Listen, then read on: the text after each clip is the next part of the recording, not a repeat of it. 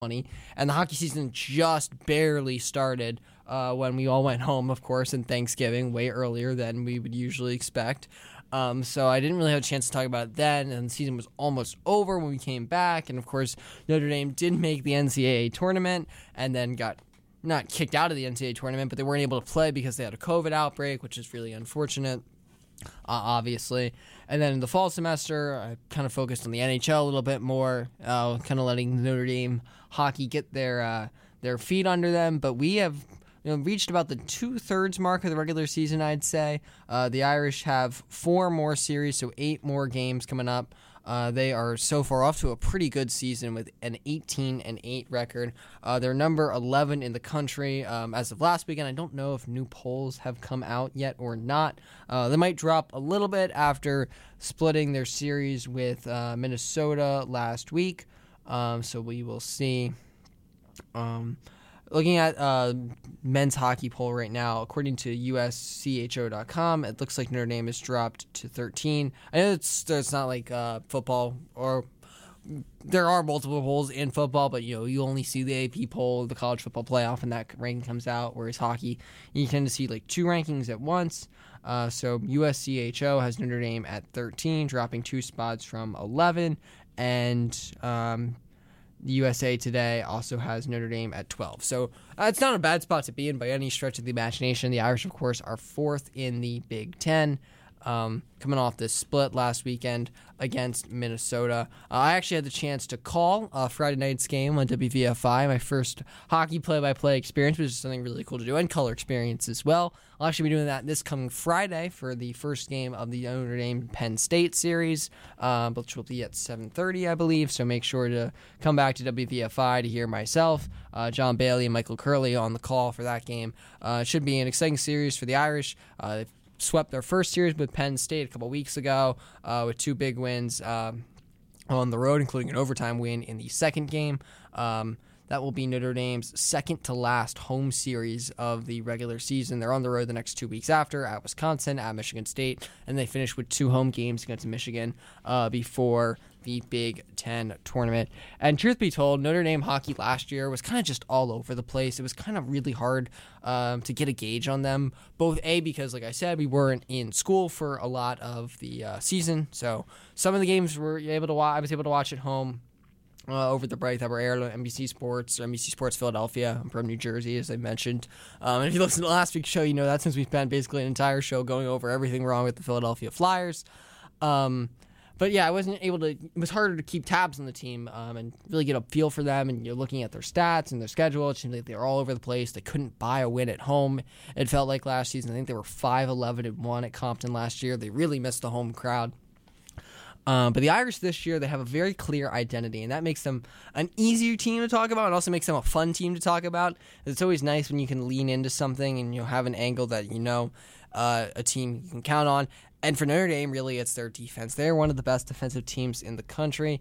I know they allowed five goals on Friday night, but that was an outlier. Other than that, really, they've been spectacular defensively.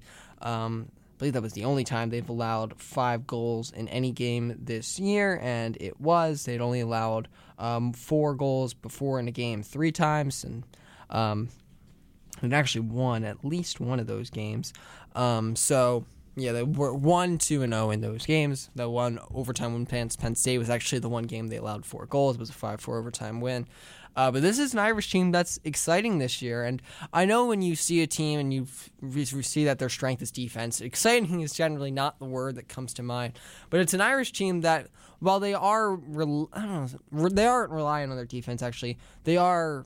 Uh, trying to think of the right word for it here. But their defense gives them an identity. But it's not like this is an Irish team that doesn't score. It's not like they're sitting back and winning every game two to one. They're averaging almost three and a half goals per game. They have one of the nation's best offensive threats. And you know, if you told me that Notre Dame was going to have a top scorer in the uh, not just the Big Ten, but really the entire country this year, I would have said, okay, it's probably going to be Landon Slaggert. And he's only fourth in the team in scoring. The takeoff that Max Ellis has had this year has been absolutely phenomenal to watch. And he got another goal in Saturday's game, which is a big 3 2 overtime win against Minnesota to earn the split in that series. Was it a fluky goal? Absolutely. But when you throw as many pucks as the net as this kid does, 108 shots, which not only leads Notre Dame by over 30 shots, it leads the entire country uh, which I don't think Notre Dame has ever had a player do that. I know Alex Steeves last year was top five or so in shots on goal. But Max Ellis, 108 shots in 25 games, so he's averaging over four shots a game. He's got 15 goals and 25 points. He's just blown by his career highs. Um, he, he's been a special player to watch. This is a Notre Dame team that, yeah, defense is their game, but they can score and they have some really exciting players. Like I said, I know Landon Slaggert hasn't necessarily had as much production as you would expect, especially how good he was last year with his brother Graham and Alex Steeves. but he's still an exciting player to watch. Uh, Ryder Rolston had what really looked like a coming out party, uh, not last Wednesday, but the Wednesday before that, and that dominant 8 2 win over Boston College. And that was a game, of course, Notre Dame didn't even have Max Ellis for. So that was a game that I think really showed that this Notre Dame team, you know, they can be a good offensive team. It's not that they can't score. Um, it's not like they're the mid 2010s Minnesota Wild who have a really good top four in defense and no you know prominent offensive players.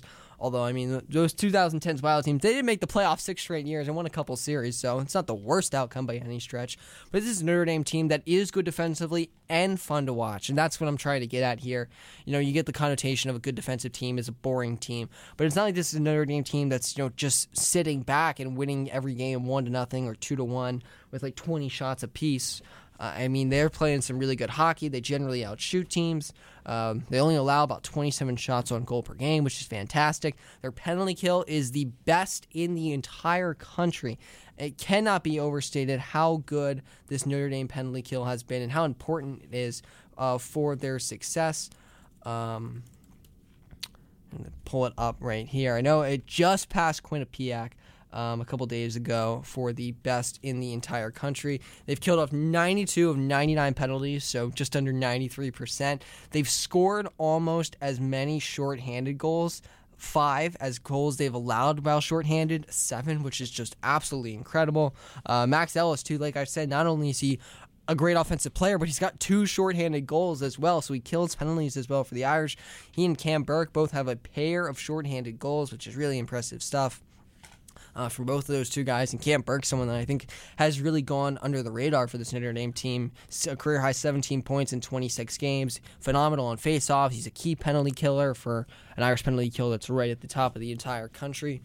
Uh, I mean, he's been a very key player for the Irish down the middle. And after losing Alex Steeves, you knew the Irish were going to need a center to step up. And also, of course, they lost Jake Pivonka uh, at the start of the season to, I believe, it was a torn Achilles, is what Jeff Jackson said.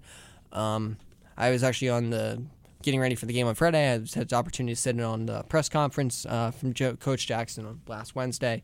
Um, so I believe that's what he said it was for Jake Pivonka. But I mean, he's only played in a little under half Notre Dame games this season.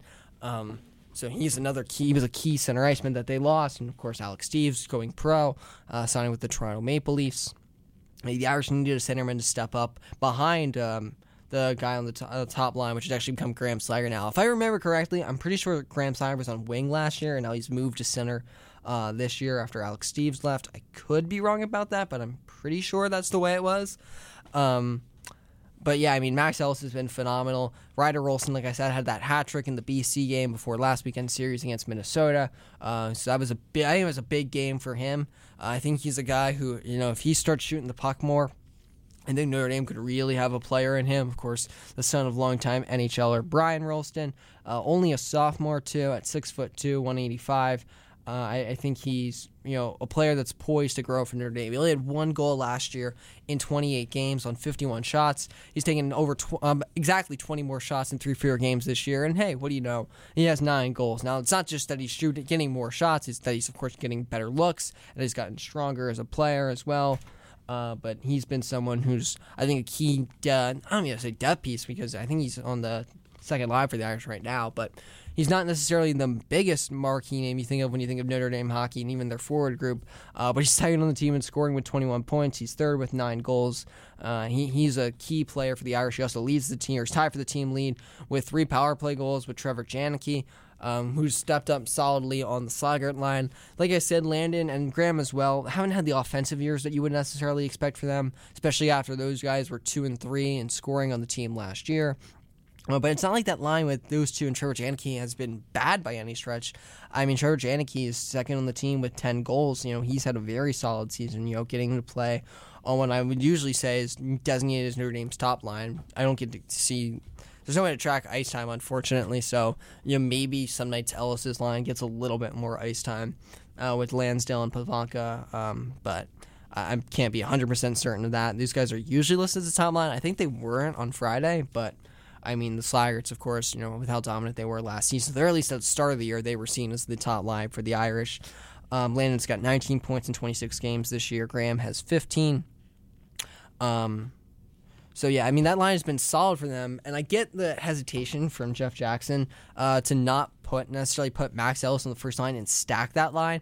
I actually did write in the Observer a couple weeks ago that Notre Dame should consider doing that. And I still would say stand by just at least giving that combination a try.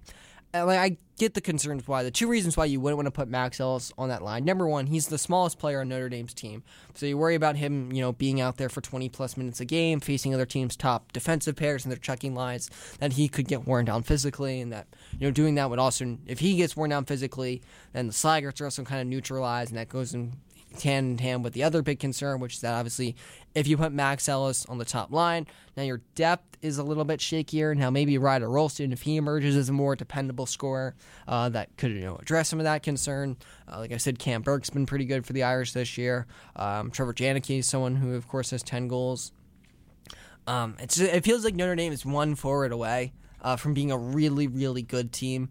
Uh, you look at some of the other top teams in the country. I mean, I hate to say but Michigan. I mean, their team is absolutely loaded with you know high draft picks in the NHL, first round picks, uh, guys who have all kinds of talent. It just feels like Notre Dame needs one of those guys. They don't need five or six, you know, top ten picks like teams like Michigan have necessarily. They could just use one more of those guys, one more player. You know, it feels like Max Ellis's you know breakout season has kind of you know replaced the production that uh, Alex Steeves uh, left by that the void that was left by Alex Steeves leaving.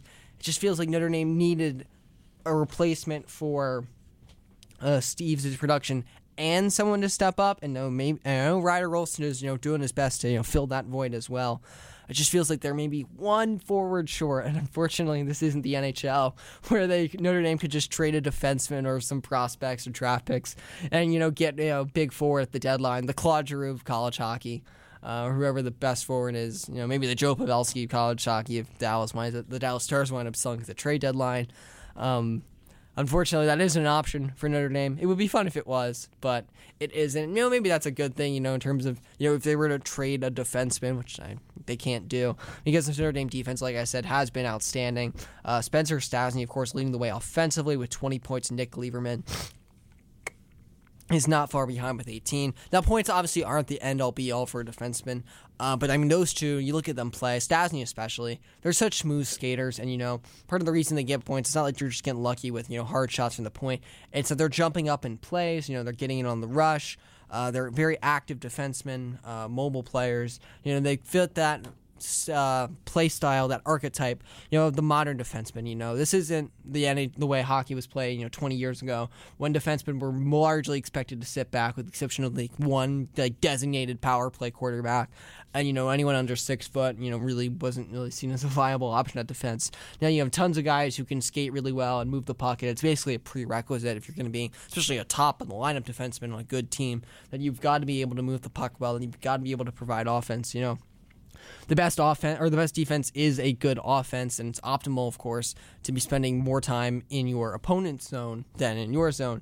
You know, a, the you know a good defense. The way I see it, like a good defender isn't someone who you know spends a lot of time in their own zone. It's someone who's able when another team does get set up in their zone, is able to you know kill their transition, their cycle as soon as possible. Because ultimately, you know, if you're a good defender, it's not just about you know breaking up pass after pass after pass after pass, and you know just surviving a shift. You want to get the puck and you know put the pressure on the other team. And Notre Dame has players, especially Stastny and Leivermann, who can do that as well. Of course, they've got a couple grad transfers uh, on their blue line that Jeff Jackson brought in in the offseason, or that came in in the offseason as grad, you know, as grad transfers. Um, in Chase Blackmun and Karashuk, who have been two, you know, very key players for the Irish this year.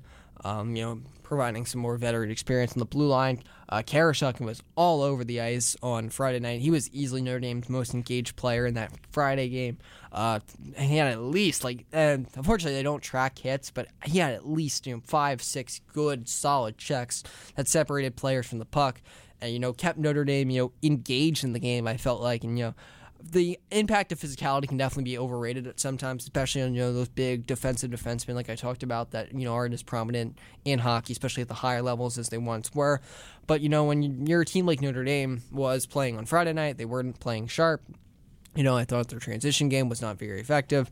A player like Karashuk, who you know throws the body a lot, can do two things. One, it keeps you know engaged in that game in the present moment. But two, it also lets a team know that even if you're beating us by three or four goals, that we're not going to let you walk all over us. And I think his physicality helps set the tone for Notre Dame to bounce back on Saturday. They take the early two 0 lead. Minnesota's able to tie it, but Notre Dame winds up rebounding in overtime and getting the OT winner from Landon Slaggert on his own rebound.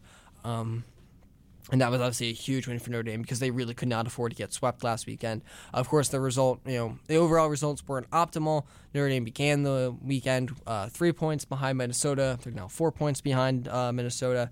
And more importantly, you know, basically any shot they had of winning the Big Ten or you know, even getting into that, you know, upper bracket with Michigan and Ohio State uh, probably went by the wayside this past weekend you know, you look at the Big Ten, and there's really, I'd say, three tiers right now. You have the uh, regular season championship contenders, of Michigan at 39 points and Ohio State at 37. You have the middle tier of Minnesota at 30 and Notre Dame at 26. And then you have the bottom tier Penn State 17, Wisconsin 16, Michigan State 15. Now, Notre Dame's job, especially next weekend, is to not let Penn State, you know, get back into it um, and you know, keep their distance and make sure that Notre Dame is going to wind up securing a top four seed. I believe the way the Big Ten Big Ten men's hockey tournament works is that it would Michigan would get a bye in the first round, and that two, three, and four would host five, six, and seven. So you know if the season ended today, Notre Dame would be in line to play Penn State um, in the first round of the Big Ten playoffs. Uh, obviously, that could very well change because there's only two points separating uh, fifth place from uh, seventh place um, in the Big Ten standings right now. So that could very well change between now and um, a couple weeks from now when the season ends in the last weekend of February. Of course, Notre Dame played Penn State last year in the Big Ten tournament, and it did not go too well. Uh, but obviously, you know the rosters of both teams are very different than they were. Um, last year and you know obviously Notre Dame would be able to have fans in the building this year in fact you know if you remember that all Big Ten tournament games last year were played uh, at Compton Family Ice Arena um, so yeah I mean Notre Dame would you know, hopefully get to host an actual game with crowds uh, involved. Of course, if you remember, Notre Dame jumped out to a 2 0 lead in last year's their first Big Ten playoff game.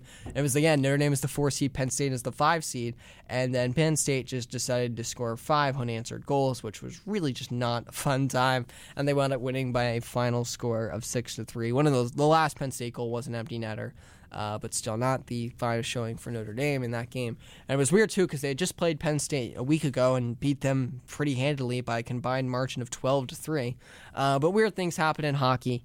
Uh, as we've seen so many times before. And we just saw last weekend, you know, with Notre Dame losing the first game five to one and then bouncing back the next night, winning three to two. Of course, the one big difference between those two games um, for Notre Dame was the starting goaltender. Of course, Friday night, Matthew Galajda got the start and probably delivered his worst performance uh, as a Notre Dame goaltender, allowing three goals on six shots and then getting pulled. Ryan Bischel, I thought, was excellent in relief on Friday and then had a solid performance on Saturday. Didn't face a ton of shots, but I mean, you can only stop the ones you do face. Uh, he winds up letting in two goals in that 3 2 overtime win. Um, so it was personally a solid performance for him as well. I mean, hard to play him a goaltender when they only allowed two goals, even if it was only on just over 20 shots. Uh, but a big win for Bischel and big win for the Irish there. And, you know, Notre Dame right now, they came into the season, it looks like Matthew Galajda was probably going to be the clear cut starter, uh, grad transfer from Cornell, all kinds of starting experience there. Um, used to be one of the top goaltenders in college hockey. And he's he's been good for Notre Dame this season. I want to say he hasn't been good because he has a 922 save percentage, which is outstanding. He's been nominated for the Mike Richter Award, which is outstanding. And Ryan Bischel, however, of course, has matched him in both departments. They both have a 922 save percentage. They've both been nominated for the Mike Richter Award. But I mean, Galajda's performance on Friday night was concerning, and it's not like the three goals that he gave up, you know, were cross crease breakaway tap ins you know, goals that a goaltender has no chance on. The first goal was a shot off the rush that, okay, it was a nice shot. It could have been stopped. I mean, he did get a clean look at it, but you know, okay, that goal will go in sometimes, even on really good goaltenders. Second goal was not his fault. It was a backdoor pass that went off a skate or a stick or something like that. Um, wide open player came in from the right point and threw the puck back across. You know, Galajda had to respect the shooter. There was really nothing you could do about that goal. The third goal, however, was not very good. It was basically scored a bank shot from the goal line, the type of goal that just can't go in. And that was the hook. And like I said, I was calling the game and I was doing play by play in the first period. And the second I saw that goal go in, I'm like, yeah, he's done. And I looked at the bench and I saw Bischel getting ready. And yeah, okay, that I you knew that was going to come up. And of course, Bischel gets to start for the next game. I almost wondered if maybe he might not start just because he wound up basically playing the about 50 minutes or so on Friday's game. But he did play and he played solid and he got the win. And Ryan Bischel, folks, he's making a run at the Notre Dame starter's job. Now, it's not like Bischel has been perfect in every start. Of course, his last start before um, last Saturday, he allowed four goals in a loss uh, to Ohio State. Uh, that was a game. That was a weekend where Jeff Jackson gave him both those games against Ohio State, and he won the first one three to two, and then lost the second one four to one. Um, so you know that was the first time I believe all season uh, second time all season that Bischel had started consecutive games. He was actually net for both of the Michigan wins uh, back in mid-November, which is really impressive stuff for him. Um, he, of course, you know, you see in those two games as well. Allowed two goals in the first game, four goals in the second game. So that tells me, you know, a goaltender like Ryan Bischel, who hasn't played a lot before this season, uh, only a handful of games in his collegiate career uh, before, you know, really becoming Notre Dame's at least one being, depending on how you see the goaltending situation this year. Yeah, he'd only played in 16 collegiate games in his first uh, two seasons. Uh, he's played in 14 games this year. He'll probably, he almost certainly will pass 16 games at some point this. Uh, in these last uh, was it six eight games that's left for Notre Dame, uh, barring injury. Yeah, fingers crossed, knock on wood for that. But you got to wonder about Ryan Bischel in this goaltending situation for Notre Dame is how Jeff Jackson's going to manage it. You know, there's the classic saying when it comes to NFL quarterbacks, you know, if you have two quarterbacks, you have zero. And that's not necessarily true for goaltenders because you do want to have a good backup goaltender, of course, in case of injury or just to give your starter some rest, especially for Notre Dame team that, you know, wants to, you know, move up a little bit in the Big Ten. Like I said, moving into the one-two hole is probably out of the question at this point. But they are only four points behind Minnesota. And of course, that's why you know losing that game Friday was so important. You know, it killed their chance to jump over the Golden Gophers this weekend. So they'll need help from somebody else uh, down the stretch. But you know that help could come. Minnesota probably isn't going to win out. I don't think Notre Dame's going to win out either necessarily. Although, like I said, their schedule isn't that hard the rest of the way. They do have, of course, that Michigan series, which will be a very challenging one to end the regular season. But before that, you know, they're also they play Penn State, Wisconsin, and Michigan State, who are the bottom three teams in the Big Ten standing. So if there's ever a time for Notre Dame to you know pick up uh, easy points, you know, and really put some pressure on a team like Minnesota, it would be over these next couple of games. The schedule is aligned very favorably for them. And it's going to be interesting to see how, you know, I said, how Jeff Jackson, you know, treats the goaltender situation for the Irish moving forward. Um, personally, I think the fact that you have two goaltenders who are playing well means that there's just really no reason to play either goaltender necessarily in back to back games. Although, I mean, it's going to be interesting because it's going to show you, you know, what the philosophy is for Notre Dame right now. Are they just looking to try? If they're just looking to try to win as many games as possible down the stretch, it probably makes sense to alternate goaltenders unless Galajda, you know, really delivers another clunker and his game, you know, just completely goes away, which I don't think is a likely outcome. Uh, but if Jeff Jackson, you know, wants to figure out, all right, I want to have a clear, defined starter by the time the NCAA tournament rolls around. You know, maybe he starts giving, you know, Bish, he gives Bischel a series, or he gives Galajda a full series to try to give one of those goaltenders an opportunity to take the starter's reins by the horns. And who knows, maybe that was the plan for Galajda going into the Minnesota series. And obviously, with how poorly things went on Saturday, Jackson decided to change. We probably won't know that. It probably wasn't. I mean, most of the series, you know, Galajda and Bischel split. That's what you do when you have two of the goaltenders generally. Um, and that's what I would ex- would have expected to happen last weekend. But of course, you know we'll never know what would have happened if Galajda had delivered a 40 save shutout. uh, on Friday night. And it's not like it's like I said, it's not like Galajda is a bad goaltender. I mean, in the previous game, he stopped 40 of 42 shots against Boston College. And I know you see an 8-2 final score and think, oh, the goaltender for the winning team probably didn't play that big a role in the game. Galajda made some outstanding stops in that game. He had a couple of breakaway saves. You know, he was very good in that game.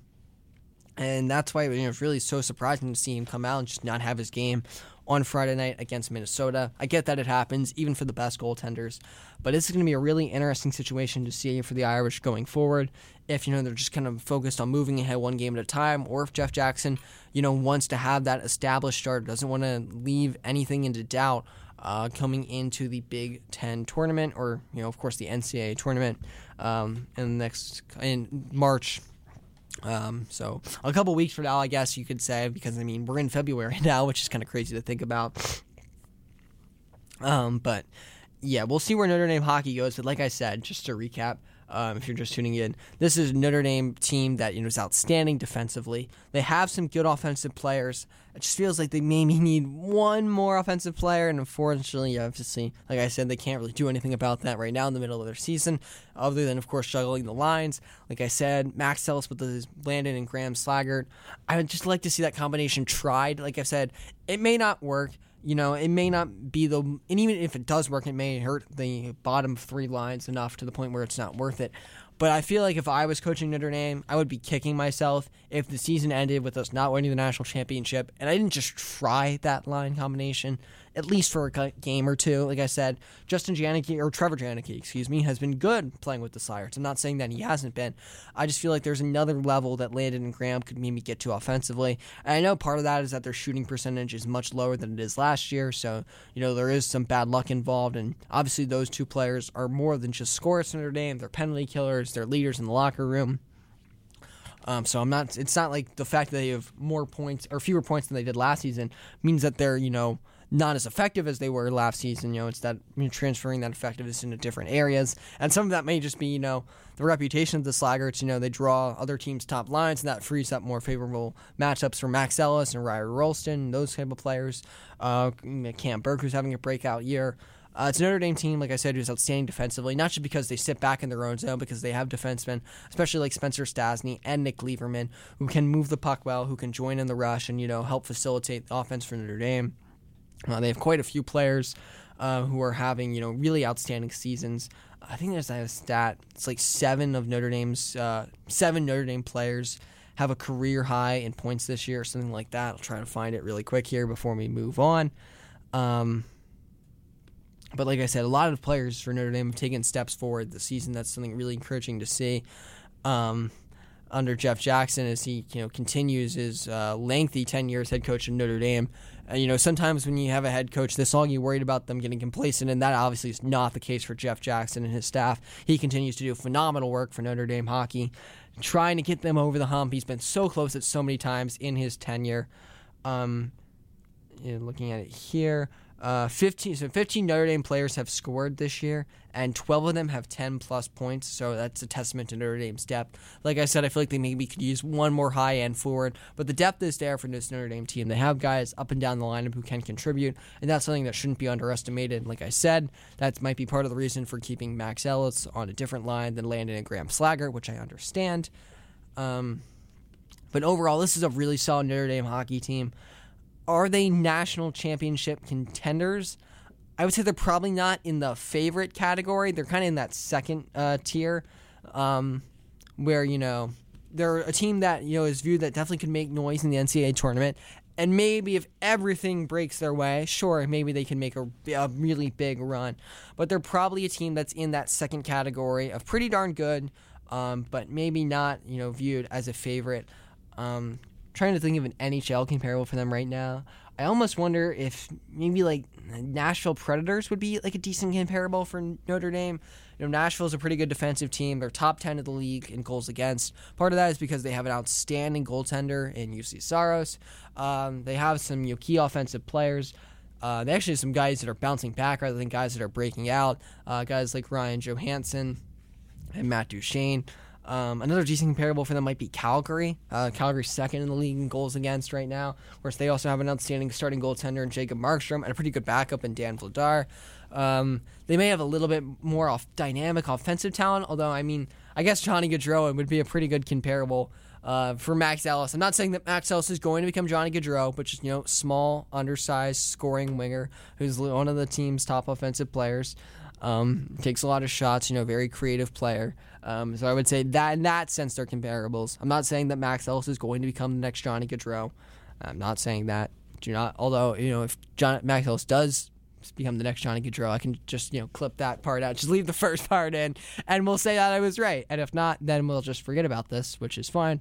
Um, but yeah, like I said, this is Notre Dame hockey team, really good defensively. They've got some nice pieces up front. I'm not 100% certain who's going to be starting the first game of the Big Ten tournament for them. It really feels like it could go either way right now between Matthew Galajda and Ryan Bischel. But this is a Notre Dame hockey team that, you know, is definitely better than they were last season when it kind of felt like they were all over the place. They have a clear identity this season. They have some really nice players, and they're definitely a team worth watching, whether that's, you know, you get a chance to listen on WVFI or you get a chance to watch. Um, I know some of the games are streamed on Peacock. I think most, if not all, the home games are. Or, of course, optimally, if you get a chance to come out to Compton Family Ice Arena, the Irish are home this weekend, of course, against Penn State. Um, and like I said, I'll be doing the call for Friday night's game which is at uh, 7:30 p.m. Uh, they're also, of course, home on uh, Saturday at six, and then their final home series of the regular season is the 25th and 26th of February. Another Friday, Saturday, same times against Michigan. Those two games should be absolutely exciting. I'm sure the student section will probably be uh, sold out for those two games, and of course, hopefully the Irish will get to host at least one game at the Big Ten tournament. Um, I believe that it's looking like that's probably going to happen, but we'll see how the stretch run plays out. All right, so we got a good half hour in or so. I'm talking about Notre Dame hockey. And like I said, uh, it's not like I'm going to completely ignore Notre Dame hockey from now moving on. It's something I want to talk about more. Um, and so I was happy to get the opportunity to do it on this show. Uh, with there not being a ton of NHL news right now, um, like I said, the first half of the regular season is really starting to wind down. Looking forward to the All Star weekend this uh, upcoming weekend, uh, the All Star game, the skills competition, and all that good stuff. And of course, you know, the trade deadline usually would be on the horizon right now, but it got pushed back, of course, because of the originally scheduled Olympic break and the NH- the regular season, you know, not ending until late April, about two or three weeks later than it usually would. Um, so all that stuff, of course, taken into account, uh, we're in a little bit of a different place than you know we usually would be in February 1st of an NHL season. But overall, um, uh, things are uh, looking good, uh, I would say, just in terms of you know what kind we have to look forward to for the rest of the NHL season. But first, let's look back at something that happened Tuesday night, and I alluded to this on Tuesday's show. Like I said last week, we did an all Flyers show. I am a Flyers fan. Um, Flyers finally won a hockey game, which is exciting, but we're not going to talk about that. Uh, that's certainly not a situation worth uh, spending significant time over.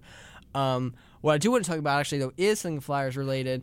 Um, and I'm pretty sure I alluded to this on Tuesday's show. Congratulations to Keith Yandle on becoming the longest Ironman, longest Ironman, the best Ironman. He, congratulations to Keith Yandle on becoming the NHL's ultimate Ironman. That's that's how we're gonna say it. That's how I've decided on saying it. Um, in case you didn't see, on Tuesday night, Keith Yandle played in his 965th consecutive game, uh, passing a record set by Doug Jarvis, who a former forward. I believe mo- played most of his career for the Hartford Whalers. Um, also looks like he played for the Montreal Canadiens. Um, played 964 consecutive games.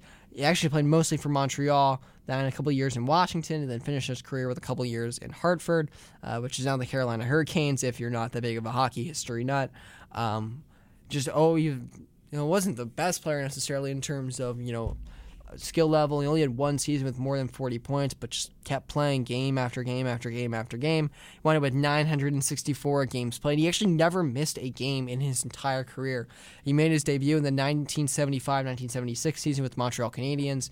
So he won. He's won quite a few Stanley Cups. He was there for the Habs dynasty. Uh, he's also won a Sel- he also won a Selke Trophy with the Capitals in 1983-84 and the Bill Masterton Trophy in 86-87 for Hartford. Um, um, like I said, he wound up playing 80 games basically nonstop for his first, you know, 10 NHL seasons or so. Then uh, a couple seasons with fewer games played than that. I guess maybe there was like a lockout or something that I'm not picking up on because I know the streak for Jarvis is 964 games played. Um, and it says his career total is 964 games. So I'm not certain why. I'm trying to figure out the circum. Oh, I see what it was. He was traded midseason. That's what it was. Um, yeah, the NHL.com when a tra- player traded midseason, they list the year twice. So that's why I got tripped up. He got traded from Washington to Hartford midseason. So that's why I got confused. Uh, but he won four Stanley Cups. He won a Bill Masterton. He won a Selke, and he played in 964 games in his career, all from start to finish without missing one. Now, Keith Yandle didn't quite do that. In fact, he'd actually played in about 100, I think it was 110 games um, before his Ironman streak began, which is now 966 games since he played on Saturday. Uh, on Saturday, I should say. Um, yeah, he's at 1,076 games played right now uh, for his entire career, mostly with the Phoenix Coyotes. He did spend a season and a half with the New York Rangers, uh, did spend five seasons with the Florida Panthers, and of course was bought out last summer, signed a one year deal with the Philadelphia Flyers. I would uh, bargain, bargain that he's probably going to get traded at the trade deadline. Uh, he does have a full no move clause, and I know um, so, if any Flyers fans uh, listening to the show, they're probably screaming, you know, Keith, you really think a team's going to take on Keith Yandle? He's been horrible this season. And yes, Yandle has struggled mightily for the Flyers this season. Um, however, um, I mean, every team is looking for defensive depth. I mean, Eric Gustafson went for a seventh round pick last year, and he was more expensive and didn't really have the prestige that Yandle did. Obviously, being traded to contender might mean the end of his Ironman streak um, at some point, but you know, I think Yandle would trade that streak, especially now that he's you know set the all-time record uh, for a shot winning the Stanley Cup, which is basically the only thing he hasn't done in his career. Um, you know, he's been to two All Star games. He's one of a handful of players. Um, I tried to find the exact number, but it was basically impossible. But he's going to be one of only a handful of players who have played in both the Eastern and Western Conference Final. He was in the 2012 Western Conference Final with the Coyotes and the 2015 Eastern Conference Final with the New York Rangers. Of course, both years lost um, in that uh, conference final series. Um, that's the farthest he's ever been in the playoffs. He's never been to the Stanley Cup final. Uh, but throughout his career, you know, like I said, Keith Yandle's not had a great season this year, but it does do a disservice to the type of player he was. Because I think a lot of people have seen the fact that Yandle hasn't played his best this season, and that, you know, kind of gone back and thinking, oh, he wasn't that, wasn't ever that good, which is just really not the case. I mean, the guy was uh, one of the league's premier offensive defensemen uh, for about a decade. I mean, starting in the 20 starting in the 09-10 season and going all the way through uh, the 2019-20 season, Keith Yandle has averaged at least a half a point a game in every single season um, within that range. So for a decade, for 11 straight seasons, the guy averaged at least half a point a game, which is pretty darn impressive as a defenseman. In fact, he set a career high 62 points just a couple seasons ago in 2018-19 with Florida. He scored at least 50 points in a season uh, three times, or four times actually, because he got traded mid-season again um, in 2014-15, and he probably would have done it a fifth time in the 2019-20 season. He put up 45 points in 69 games, so he was on pace to get to 50 again that season um, if the regular season actually finished normally and we didn't have COVID hit, unfortunately. He also had four straight seasons uh, with double digit goals, which again, pretty impressive to do as a defenseman uh, from 09 10 to 2012 13. Um, he was especially a key part of that Coyotes team in 2011 2012. And we'll talk more about the Coyotes lately and why that team might be the last uh, big, good playoff team that the Coyotes might have in Arizona. Um, and then, like I said, he was a big trade acquisition for the Rangers in 2015. I believe they gave up a first round pick uh, to get him. So, you know, he didn't come cheap, that's for certain. Um, yes, here we go. Here is the full trade. Uh, the Rangers acquired Yandle, Chris Summers, and a fourth round pick for Anthony Duclair, who at the time was thought of as a very highly thought of prospect. John Moore was a depth defenseman, a first round pick, and a second round pick. Um, it was a a lottery protected 2016 first round pick. Uh, the Rangers made the playoffs that year, so it didn't matter. Now, the two picks did turn into Dennis Cholowski and Oliver Kylington, so neither of them superstar players by any stretch. Although I know Kylington's had a pretty nice year up in Calgary. Uh, as the Flames, like I said, have been one of the best defensive teams in hockey. Uh, it's been a real breakout year for Kylington, who's got 19 points in 39 games. That's more points than he had in almost 100 NHL games, split between a couple of seasons before this year. So good to see him, you know, finding his stride and finding a consistent role in the NHL. Uh, but I mean, really, this entire streak for Yandle, it's incredibly impressive. Period. It's especially impressive that he's a defenseman because defensemen, you know, they tend to get hit more, they tend to block shots a little bit more um, than a forward would. Like I said, Doug Jarvis was a forward. Um, um, so yeah, I mean, for Yandle to be doing this as a defenseman is incredibly impressive, especially in the age of COVID when I mean you could have a long Iron Man streak, you know, completely wiped out for no fault of your own. The Flyers themselves should know that. I mean, two of their players, Claude Giroux and Ivan Provorov, lost Iron Man streaks of over 300 games. Uh, Provorov never missed a game in his NHL career, played the first 403 games of his career, and then missed a couple games due to COVID. Uh, so he was almost halfway to the Yandle's Iron Man streak, and then he got unfortunately knocked out again through no fault of his own. And of course, it's not that Yandle's never been sick or never been hurt um, throughout his, you know, incredibly long NHL career. It's that he's just found a way to play through all those injuries and all those illnesses and whatnot. And it's just a testament to his love of the game and his passion. Because if you don't love something as much as Keith Yandle clearly loves hockey, there's no way you could fight through, you know, all the injuries and you know stuff that um, NHL player occurs. I mean, with where we are in the NHL season, basically no players at completely 100% right now. Um, everyone, it seems like every, everyone, you know, especially when you get to the playoffs, is dealing with something. Um, and you know, it, it's easy to give in. Um, you know, Yandle's talked about sometimes where he's uh, suffered injuries, where he's taken a stick up high, lost some teeth, uh, had stitches. Uh, I know Jim Jackson, the Flyers announcer, former uh, guest on this show, mentioned on Monday's broadcast when he tied the record that there was a game earlier this season where Yandle blocked a shot and thought he wasn't going to play at the morning skate, only to find a way to tough it out. Um, you know, it's really impressive stuff there from Keith Yandle, and I just want to give him a shout out. Um, I know Flyers fans, you know, probably aren't, and as a whole, in fact, I know they aren't too happy with Keith Yandle, uh, just because he hasn't played well this season, and I do get that. And ultimately, you know, it's a what have you done for me lately business, and Yandle has not played the best this season. And if the Flyers were fully healthy, if they had Ryan Ellis the whole season, maybe Yandle would have, you know, it would have made sense to healthy scratch Yandle. Um, I don't know if the Flyers would have done it you know, because that would have probably caused a massive uprise in the locker room. In fact, you know, we saw that play out last year with Florida. They were going to healthy scratch him at the start of the year, and then the players apparently were like, "No, you can't do this," and so Yandle wound up playing in all their games last season. And was able to put up 27 points in 56 games. He's got 13 and 44 with the Flyers this season. Um, so you know he can still put up points, but he's obviously not the player he was in his prime. Um, but still a decent depth player um, who you know at the very least is going to be defensive depth for a contending team. Um, like I said, it's very likely that he's going to get shipped at the deadline, and I wish him the best of luck if slash when that does happen at getting that Stanley Cup that he definitely does deserve. Um, speaking of the Coyotes, like I said, Keith Yandle, longtime Coyote, um, was drafted by the Coyotes in, I think it was 2005. Yep, fourth round pick in 2005. Was with the team until the 2014 15 season. Speaking of the Coyotes, so Elliot Free, or actually, it wasn't Elliotte Friedman who reported this first. Uh, I'll see if I can find the initial report. Uh, but apparently, the Arizona Coyotes, so if you haven't heard, they're being kicked out of their arena, Gila River Arena, um, in Glendale uh, at the end of this season because, you know, the city's fed up that they haven't paid their taxes consistently on time um, throughout the last handful of years or whatever. Um, there were talks about them building a new stadium, um, which kind of fell through. So apparently now the Coyotes are in advanced discussions um, to play at Arizona State's arena, which only hosts 5,000 fans. Which you might think, you, I think you can see the problem there that's you know a third to a fourth of the size of every other NHL arena. And I know Elliotte Friedman reported, I believe this was Friedman specifically who reported it.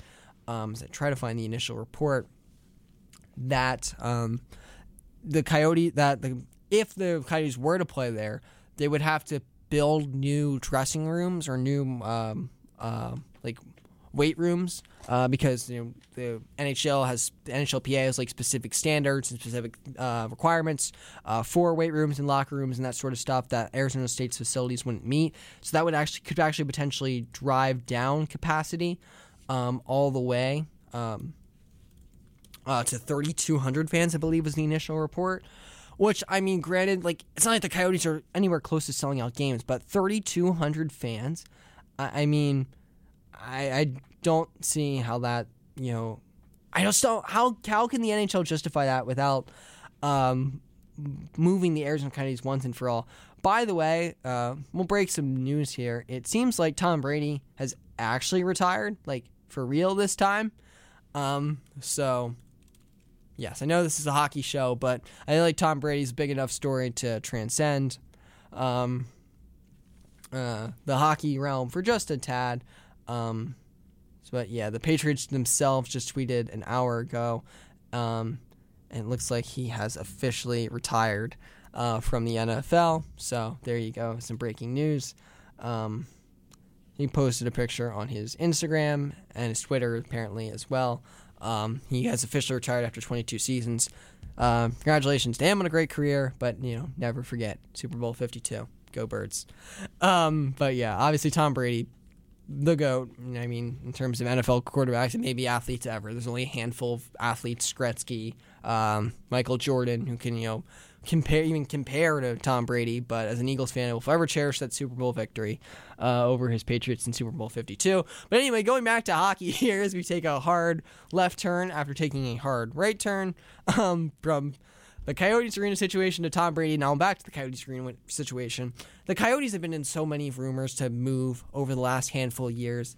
And look, I get that there are, you know, tons of fans in Arizona. I know that their attendance is always near the bottom, but there are legitimate hockey fans in Arizona, and a lot of them. And if you look back at those 2012 playoffs, you know, you see the passion in that fan base. You know, the full crowds. You know, they did they carried over the whiteout tradition from Winnipeg. Uh, I mean, I've seen those highlights before, and the crowd looks absolutely electric. You know, there's no like attendance concerns there whatsoever.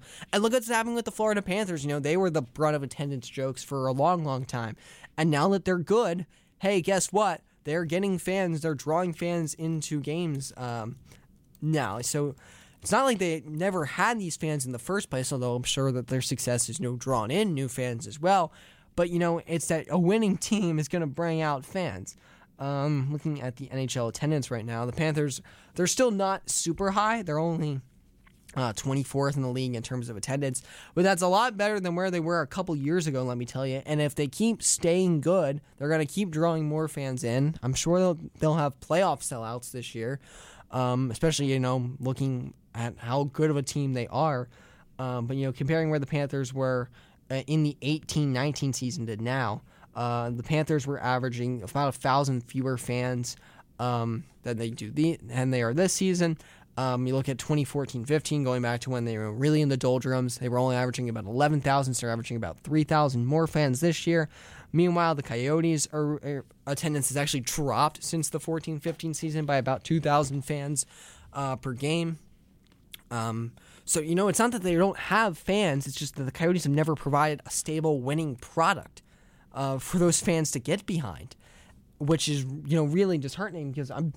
I mean, you know, I'm like I said, I'm a Flyers fan, and I'm you know really ups- I'm sad about the state of the team that they're probably going to miss the playoffs. You know, it looks like there's mathematically most models have them at like a 99% chance to miss the playoffs this year, and if they do miss, it will be just the second time in franchise history that they miss, had a run where they missed the playoffs in consecutive seasons. You know, I can't imagine what it's like you know, I was about to say, I can't imagine what it's like to have my favorite team go a decade without, you know, playing in a playoff game. I actually can't imagine that because I'm also a Phillies fan.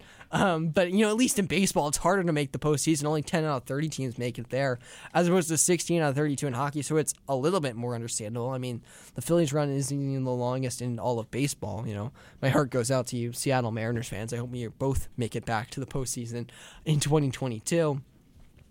Um, but, you know, it's not. it's tough. So actually, you know? I can't emphasize with Coyotes fans. I do feel you at least a little bit. Um, obviously, it's a completely different comparable in terms of market. It's not like there's any rumors that the Phillies are going to relocate or anything, or that they're going to start playing their games at like a high school field or anything like that. Um, but you know, all the turmoil there. I know the NHL has fought like tooth and nail um, to keep the Coyotes in that market, and you know they've had they've fought to keep other teams like the Penguins and Predators in their markets over the years, and the Hurricanes, and it's worked out. The Panthers as well. Um, but man, I mean, they've been trying for a long time with the Coyotes, and I just wonder when when is the when is the last straw going to be pulled? And man, you would think it would look something a lot like this, especially with where the NHL is financially right now and all the money that they've lost, you know, due to COVID, and now you know most Canadian teams um, didn't have attendance for a handful of home games. So I know the cap was originally supposed to go up by a million dollars. Um, I don't know if that's going to happen anymore because, like I said, Canadian teams have lost a ton of gate over uh, gate revenue over the last month or two. Um, I know attendance restrictions are starting to be lifted up there, which is good to see. Um, but you know they lost a lot of money from the home games that we're playing. You know the damage is done in those games. Um, so I, I don't know about the Arizona Coyotes. I I know that the reports are that it's pretty far along in terms of this plan. Um, I, I can't imagine like the sight of them playing in these games. And I know the Minnesota Vikings did used to play um, in the uh, University of Minnesota's football stadium for a year or two uh, while they were constructing their new stadium. But A, they had a clear plan in place for a new stadium, which the Coyotes do not. And B, the Vikings had a lot, you know, more stable position uh, in the city of Minnesota the Coyotes do right now in whatever city of Arizona they wind up going to next. Tempe, maybe? Um, I know they're in Glendale right now. They used to be in Phoenix. Who, who knows? In this, the state of Arizona, we'll say in general, it's a, it's a, a bit of a uh, disaster to say the least. Uh, moving on now to the new NHL All Star All Star Game events. Uh, so I actually want to pull these up here. So there's two new Vegas, very special, you know, Vegas themed All Star Game events for this season, and I want to make sure I get the details on these right.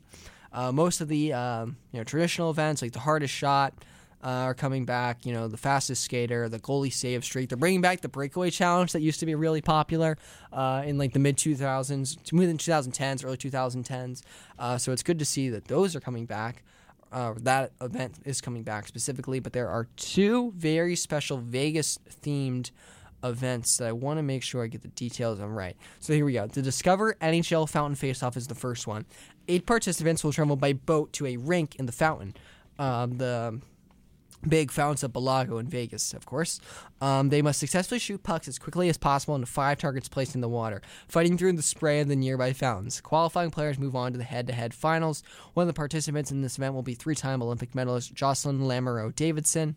As the NHL continues its recent trend of getting women's hockey players involved in All Star Weekend events, this is me reading an ESPN article by Greg Wyshynski, uh, which is great to see.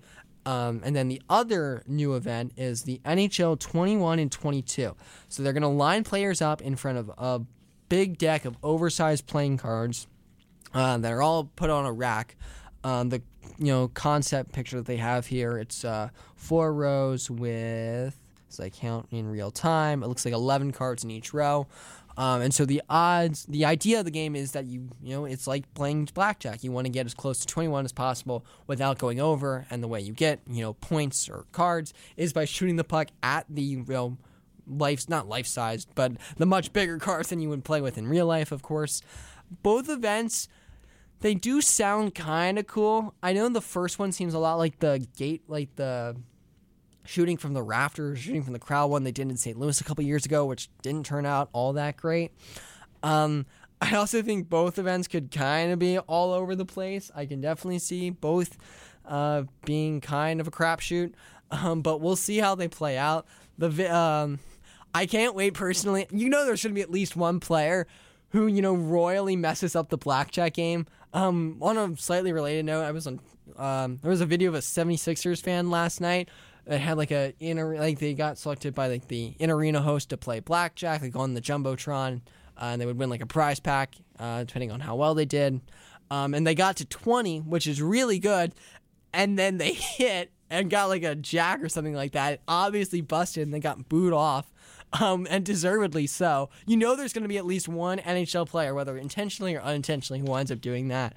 Um, so I can't wait to see when they announce the list of the players who are doing the events. Unfortunately, we won't be able to make predictions on those uh, since they're going to be announced. Since every, all this is going to happen between now and next show.